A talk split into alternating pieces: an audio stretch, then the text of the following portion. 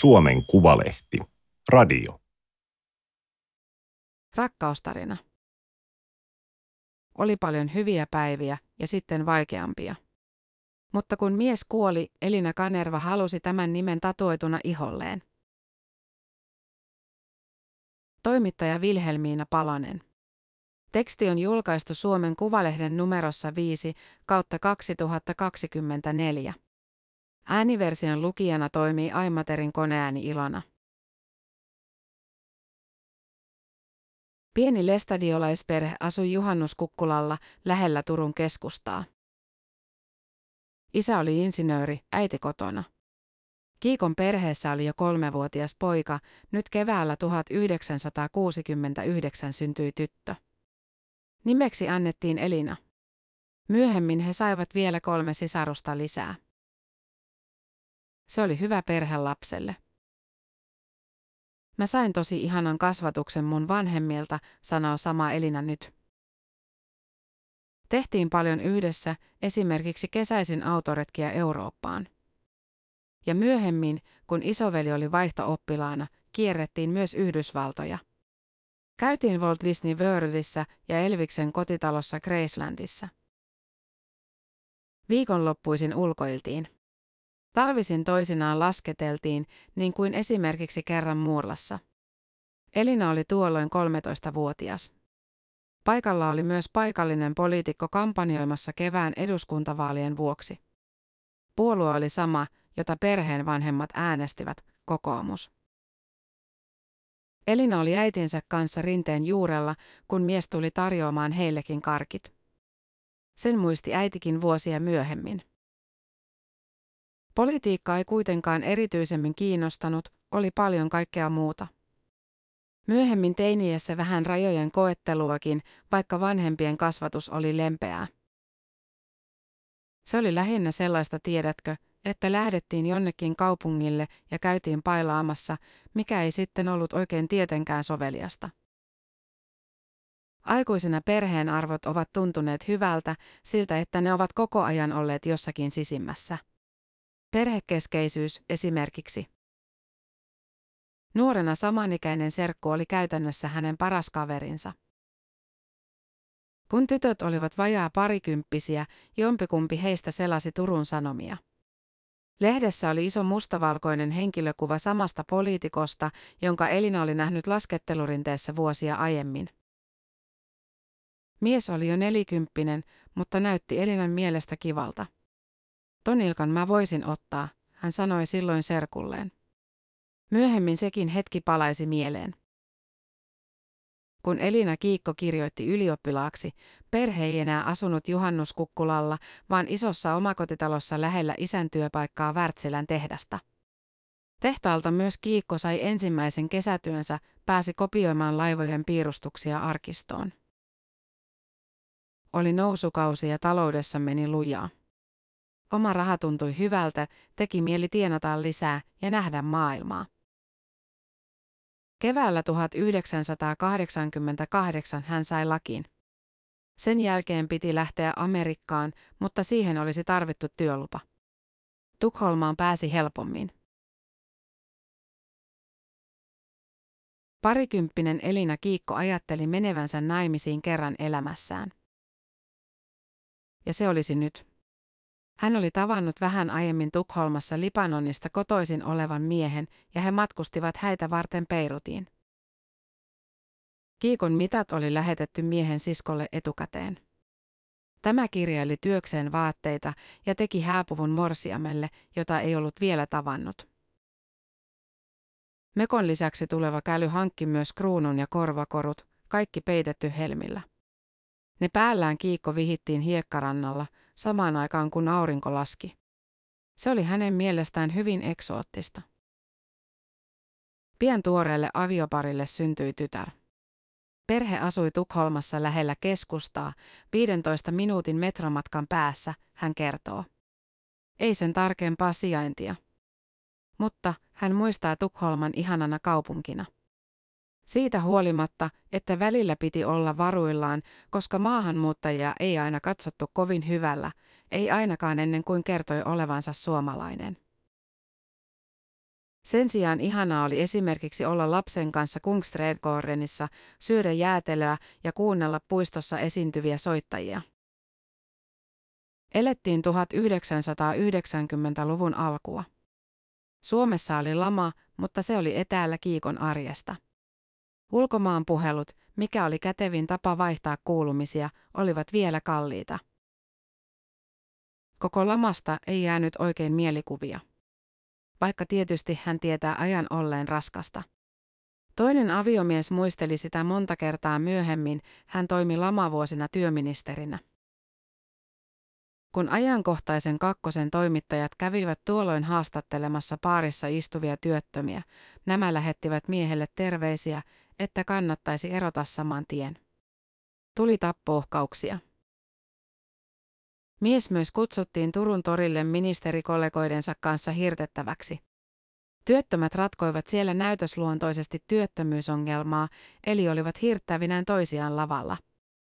Kun ministerit eivät tulleet paikalle, heistä tehtiin nuket. Se oli kuitenkin Suomessa se, Tukholmassa ei katseltu Suomen uutisia. Kun vuosituhannen vaihde lähestyi, Elina Kiikko oli lähes kolmekymppinen, eronnut ja palannut takaisin Suomeen lapsi mukanaan. He asuivat alkuun isän ja äidin luona samassa omakotitalossa, josta Kiikko oli lähtenyt Tukholmaan. Töitä löytyi ensin ilmailulaitokselta ja pian Finnairilta. Vuoro oli välillä lipputiskillä, välillä tuloolassa, lähtöselvityksessä tai puhelinmyynnissä. Hän viihtyi. Kesällä 1999 hänen tiskilleen Turun lentokentällä tuli sama hauskan näköinen poliitikko, johon hän oli kiinnittänyt huomiota aikaisemmin. Mies kyseli lähtevistä lennoista. Hetken päästä kysely alkoi kuitenkin vaikuttaa tekosyyltä. Oikeasti mies halusi pyytää kahville. Miehen maine epäilytti. Jutut, joita lehdissä oli ollut. Hänen avioliittonsa oli päättynyt melkein 15 vuotta aikaisemmin. Oli naisten miehen maine ja suhde tunnettuun laulajaan, josta kirjoitettiin paljon. Iltapäivälehdissä oli uumoiltu uusia häitä parinkin eri naisen kanssa. Samaan aikaan mies kuitenkin vaikutti mukavalta. He menivät lentoasemalle kahville. Kahvin jälkeen miehellä oli uusi ehdotus. Voisivatko he mennä myös illalliselle jo samana iltana? Kiikko oli 29-vuotias, mies 52. Sen jälkeen he tapasivat silloin tällöin ilman sitoumuksia. Julkisuus mietitytti Kiikkoa. Se oli hänelle vierasta, mutta ympäröi miestä. Syksy kului. Kun vuodenvaihde läheni, he päättivät mennä yhdessä Millennium-juhliin, joihin mies oli kutsuttu. Paikkana oli Naantalin kylpylä. Illasta jäi Kiikolle mieleen se, että ruuat olivat lihaisia, mikä teki yhdessä syömisestä kiusallista kasvissyöjälle. Ja siellä, niin kuin monissa tilaisuuksissa tulevina vuosina, muut olivat pääosin vanhempia kuin hän ja eri elämäntilanteessa. Oli vaikea keksiä puhuttavaa. Mutta hän viihtyi miehen kanssa. Sinä iltana, hän kertoo nyt, he sopivat olevansa yhdessä. Ja vuosituhat vaihtui. Seurustelun alettua vanhempien luona asuminen kävi epäkäytännölliseksi. Kiikko muutti kerrostalohuoneistoon Turun keskustaan. Lähelle uuden miesystävän kotia, vaikka se oli sattumaa. Hän liimasi tyttärensä kanssa tämän huoneen kattoon pimeässä hohtavia muovitähtiä.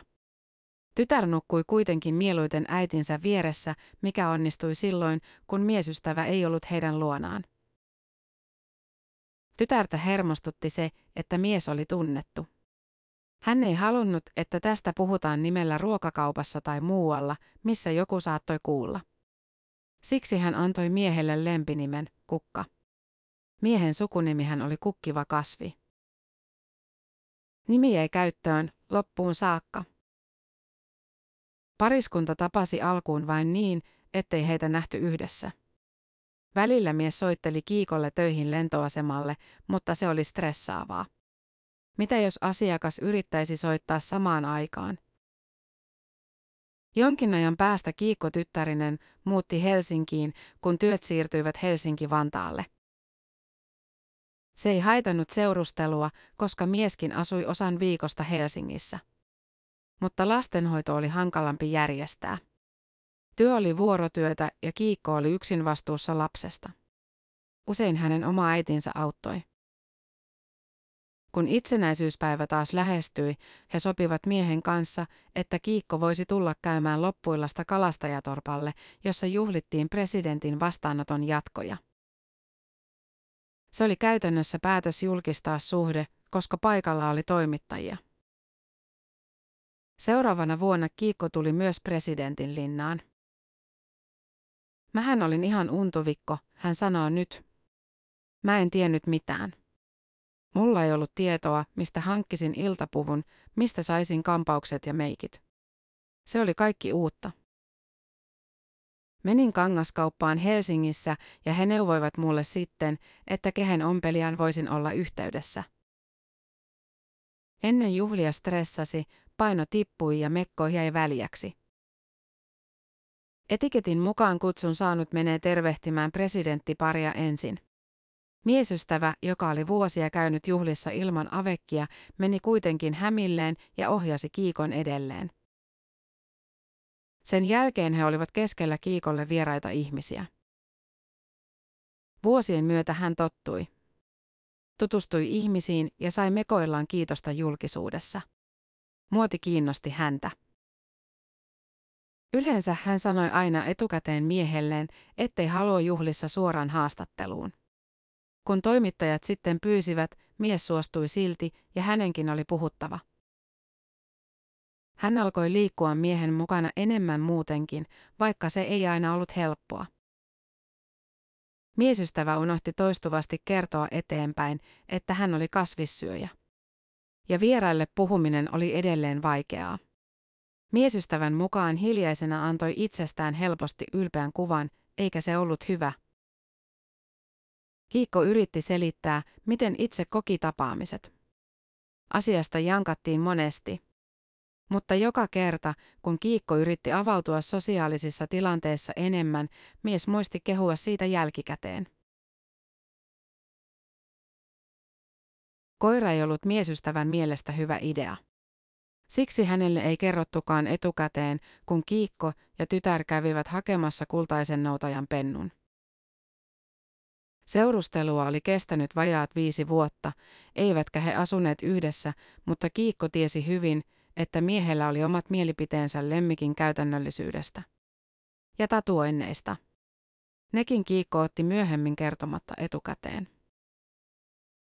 Hän oli muuttanut taas takaisin Turkuun, lähemmäs vanhempiaan. Uusi työpaikka oli löytynyt hotellien varausjärjestelmiä tarjoavasta yrityksestä. Asunto oli sama kuin aiemmin, se oli sattunut taas olemaan tarjolla.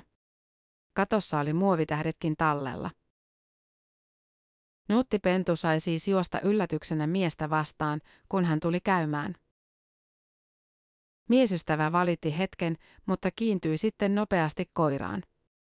Lenkittikin sitä itsekseen. Hänestä oli hauskaa, että silloin vastaan tulevat ihmiset juttelivat koirista. Ilman eläintä puhe kääntyi yleensä politiikkaan. Kiikko ja mies eivät olleet menneet kihloihin tai naimisiin. Toimittajat kyselivät siitä välillä. Miesystävästä julkaistiin elämäkerta ennen vuoden 2007 eduskuntavaaleja. Siinä hän sanoo, ettei hänellä ole tarvetta institutionaalisille ratkaisuille. Rakastaa voi hänen mukaansa aivan yhtä aidosti ja paljon ilman naimisiin menoa, vaikka se onkin perheen perustamisen ja lasten kannalta oikeudellisesti olennainen suojatekijä. Kiikko mainitaan kirjassa kahdesti. Avioliiton merkityksestä puhuttaessa ja myöhemmin, kun miesystävä kiittää häntä siitä, että hänellä on kyky asettua uutisointien yläpuolelle. Uutisointia oli tosiaan ollut. Erityisesti kesällä 2005, jolloin lehdissä kirjoitettiin miehen tyhmistä tekstiviesteistä, niin kuin Pohjolan Sanomien pääkirjoituksessa ilmaistiin. Useampi nuori nainen oli kertonut julkisuudessa, että eduskunnan varapuhemiehenä toiminut miesystävä oli tekstaillut heidän kanssaan. Kevään 2007 vaalit sujuivat kaikesta huolimatta hyvin. Kokoomus pääsi johtamaan hallitusneuvotteluja. Miesystävä tuli kotiin Turkuun onnellisena ja kertoi hyvät uutiset Kiikolle. Katainen halusi hänet vetämään ulkopolitiikkaa koskevia neuvotteluita. Jos kaikki sujuisi suunnitelmien mukaan, hänestä tulisi ulkoministeri, miesystävä selitti. Ilo jäi Kiikolle mieleen.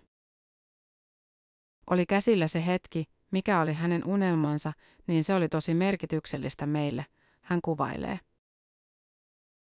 Mies lupasi pääministerinä aloittavalle Jyrki Kataiselle, ettei tämän tarvitsisi kertaakaan ottaa kantaa julkisuudessa hänen yksityisiin suhteisiinsa. Lupaus ei pitänyt. Työ ulkoministerinä jatkui vain noin vuoden. Keväällä 2008 Hymy uutisoi miehen viesteistä tanssijana toimineelle naiselle. Kohu pitkittyi. Myöhemmin lehti julkaisi intiimejä viestejä.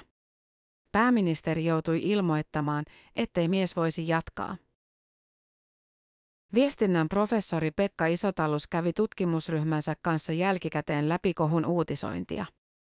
Juttujen määrä oli valtava. Viestittelystä kirjoitettiin tarkasteluissa lehdissä enemmän kuin mistään muusta kehenkään poliitikkoon liittyvästä tapahtumasta samana vuonna. Vaikka kyse oli skandaalista, isossa osassa juttuja kehuttiin tapaa, jolla ulkoministeri oli työnsä siihen asti hoitanut. Monissa oli mukana myös itsereflektiota. Kuuluiko tällaisista viesteistä uutisoida? Näkyi tyytyväisyyttäkin. Enää poliitikkojen ja toimittajien välejä ei voinut ainakaan pitää liian läheisinä. Kohun aikaan uutiskilpailun tahti oli internetin käytön yleistymisen myötä kiristynyt nopeasti aikaisemmasta. Kansanedustajille viestinnän muutos näkyi eniten arjessa siinä, että kansalaiset lähettivät paljon sähköpostia. Tekstiviestit maksoivat kalleimmissa liittymissä edelleen lähes 10 senttiä kappaleelta ja melkein 40 senttiä, jos mukana oli kuva. Juuri kukaan ei käyttänyt vielä Twitteriä. Median ja politiikan tutkijat olivat kuitenkin tekstiviestikohun jälkeen nopeasti sitä mieltä, että kyseessä oli käännekohta. Nyt elettiin uutta, skandaalien aikaa. Kun kohu oli myrskyisimmillään maaliskuun lopussa 2008, Kiikko oli miesystävänsä mukana ulkoministerikokouksessa Sloveniassa. Oli suorastaan johdatusta, että Elina sattui olemaan siellä, mies sanoi vuosia myöhemmin tietokirjaa varten tehdyssä haastattelussa. Kokouksen jälkeen hän lensi Kiikon kanssa Viroon seminaariin, jossa hänen piti esiintyä. Lentokentällä ei ollut toimittajia, Tallinnassa he välttelivät ilmeisimpiä reittejä. Illalla oli Viron presidentin vastaanotto. Sen edustalla toimittajat odottivat ja heitä oli monta. Turvamiehet suojasivat Kiikkoa ja puolisoa. Kiikko muistaa ajatelleensa, että joidenkin kuuluisien ihmisten elämä on aina näin hirveää. Myöhemmin he palasivat Suomeen laivalla. Kuljettaja ajoi heidät suoraan ulos autokannelta, niin ettei heidän tarvinnut mennä ollenkaan terminaaliin. Mies lähti illaksi valtioneuvoston linnaan puhumaan pääministerin kanssa. Erottamisesta uutisoitiin seuraavana päivänä. Illalla he menivät hotelliin. Kiikko ja mies, miehen sisko ja tytär tulivat myös käymään. Miehen kodin edustalla oli liikaa toimittajia. Parisuhde jatkui. Vuonna 2011 he menivät kihloihin. Se oli äitien päivä sunnuntai. He eivät kertoneet kenellekään, mutta Kiikon perhe huomasi sormukset saman tien kakkukahveilla. Ja heti kun mies meni sormus sormessaan eduskuntaan, se huomattiin. Ja uutisoitiin. Samoin kuin uutisoitiin toistuvasti, että Kiikon paino laski. Siitä kirjoitettiin vuodesta toiseen otsikoita. I.L. Ilkka Kanerva huolestui puolisonsa laihtumisesta, Savon Sanomat, 6.8.2011. Elina Kiikko myöntää syömisongelman, laihduttaminen meni överiksi, MTVn uutiset, 4.7.2013. Ennestään laihtunut Elina Kiikko pitää itseään liian hoikkana, Iltasanomat 25.3.2015. Otsikoihin oli alettu laittaa vähitellen hänen nimensä, ei vain kenen puoliso hän oli. Varsinaisia parisuhdehaastatteluita he eivät juuri antaneet eivätkä esitelleet julkisuudessa kotejaan. Yksityiselämästä puhuminen yleistyi politiikassa jo 1980-luvulta alkaen, samaan aikaan kun naisten ja miesten määrä vallassa tasoittui. Perheestä puhumista pidettiin alkuun naistenlehtiin ja naisiin liittyvänä hömppänä, mutta siitä tuli nopeasti tärkeä osa miespoliitikkojenkin myönteistä julkisuutta.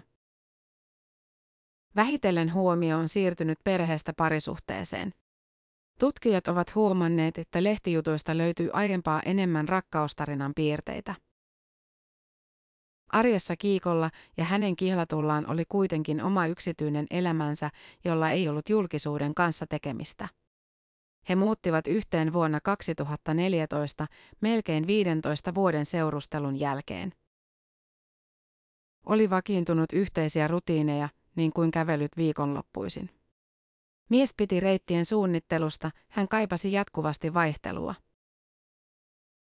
Ja kun mies antoi haastatteluita, hän toivoi avopuolisonsa aina katsovan, kuinka hänellä sujui. Jos hän oli reissussa, Kiikko katsoi hänen puolestaan myös televisiouutiset ja tiivisti hänelle niistä tärkeimmät. Miehestä se oli helpompaa kuin tallenteiden katsominen verkosta. Välillä Kiikko työskenteli osan kuusta Saksassa, mutta lopetti joidenkin vuosien päästä. Hän tiesi, että mies toivoi hänen olevan enemmän kotona. Salaisuus pysyi neljä vuotta. Puolison syöpä löydettiin vuonna 2018, mutta Kiikko kertoi siitä vain omalle äidilleen. Hän oli itse sairastunut ensimmäisen kerran vuonna 2015 syöpään ja toinen diagnosoitiin samana vuonna kuin miehenkin sairaus. He päättivät mennä naimisiin. Häät järjestettiin pikaisella aikataululla toukokuussa 2019.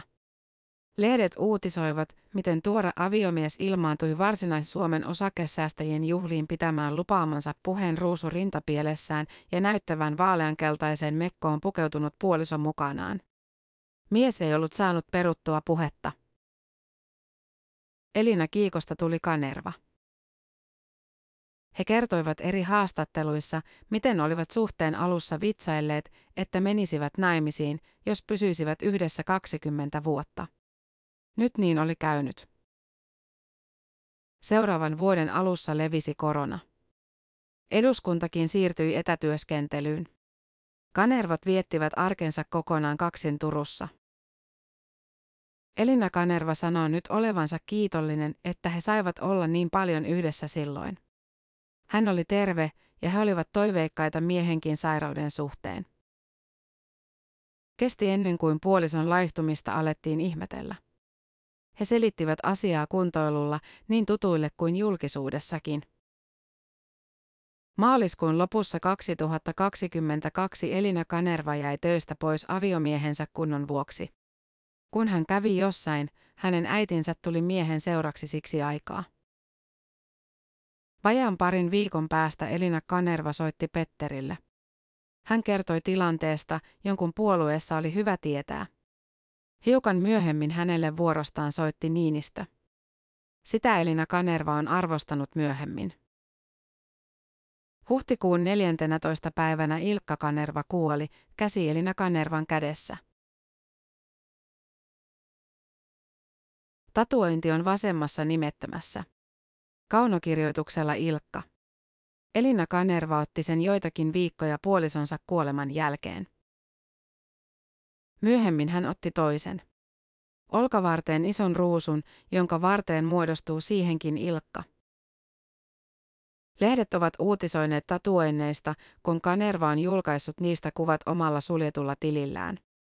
Niin lehdet nykyisin tekevät, uutisoivat Instagram-päivityksien sisältöjä sellaisenaan. Paitsi yksityisessä arjessaan, Kanerva on leskenä myös julkisesti opetellut uutta roolia, vaikka niin ei pitänyt käydä. Kun Ilkka kuoli, mä oikeasti ajattelin, että nyt jään pois julkisuudesta. Hän vain ensiksi selittäisi, miksei puoliso kertonut sairastumisestaan julkisuuteen. Kun hän oli antanut yhden haastattelun, tuli lisää pyyntöjä. Ja kun mä olin niissä ollut, siitä tuli vähän niin kuin lumipalloefekti, että pyydettiin taas seuraavaan ja seuraavaan ja seuraavaan. Lisäksi tuli pyyntöjä puhumaan. Ensin hän kävi miehensä puolesta vastaanottamassa tunnustuksen Varsinais-Suomen urheilukaalassa ja sen jälkeen hän on ollut myös muun muassa esiintymässä Suomi-areenalla ja suorassa televisiolähetyksessä. On pitänyt ylittää itsensä. Mutta hän ajattelee, että juuri sitä kohti Ilkka aina kannusti. Juttuun on myös haastateltu viestinnän professoria Pekka Isotalusta Tampereen yliopistosta. Lähteenä on käytetty muun muassa Pekka Isotaluksen kirjaa, mediapoliitikko, Eveliina Talvitien kirjaa, moniottelija Ilkka Kanerva, Anu Kantolan toimittamaa kirjaa Hetken hallitsijat, Heikki Saaren kirjaa, Median jahtaamat ja Markku Heikkilän kirjaa, Ike, unohtumaton Ilkka Kanerva. Tämä oli Suomen Kuvalehden juttu, rakkaustarina. Ääniversion lukijana toimi Aimaterin koneääni Ilona. Tilaa Suomen Kuvalehti osoitteesta suomenkuvalehti.fi kautta tilaa.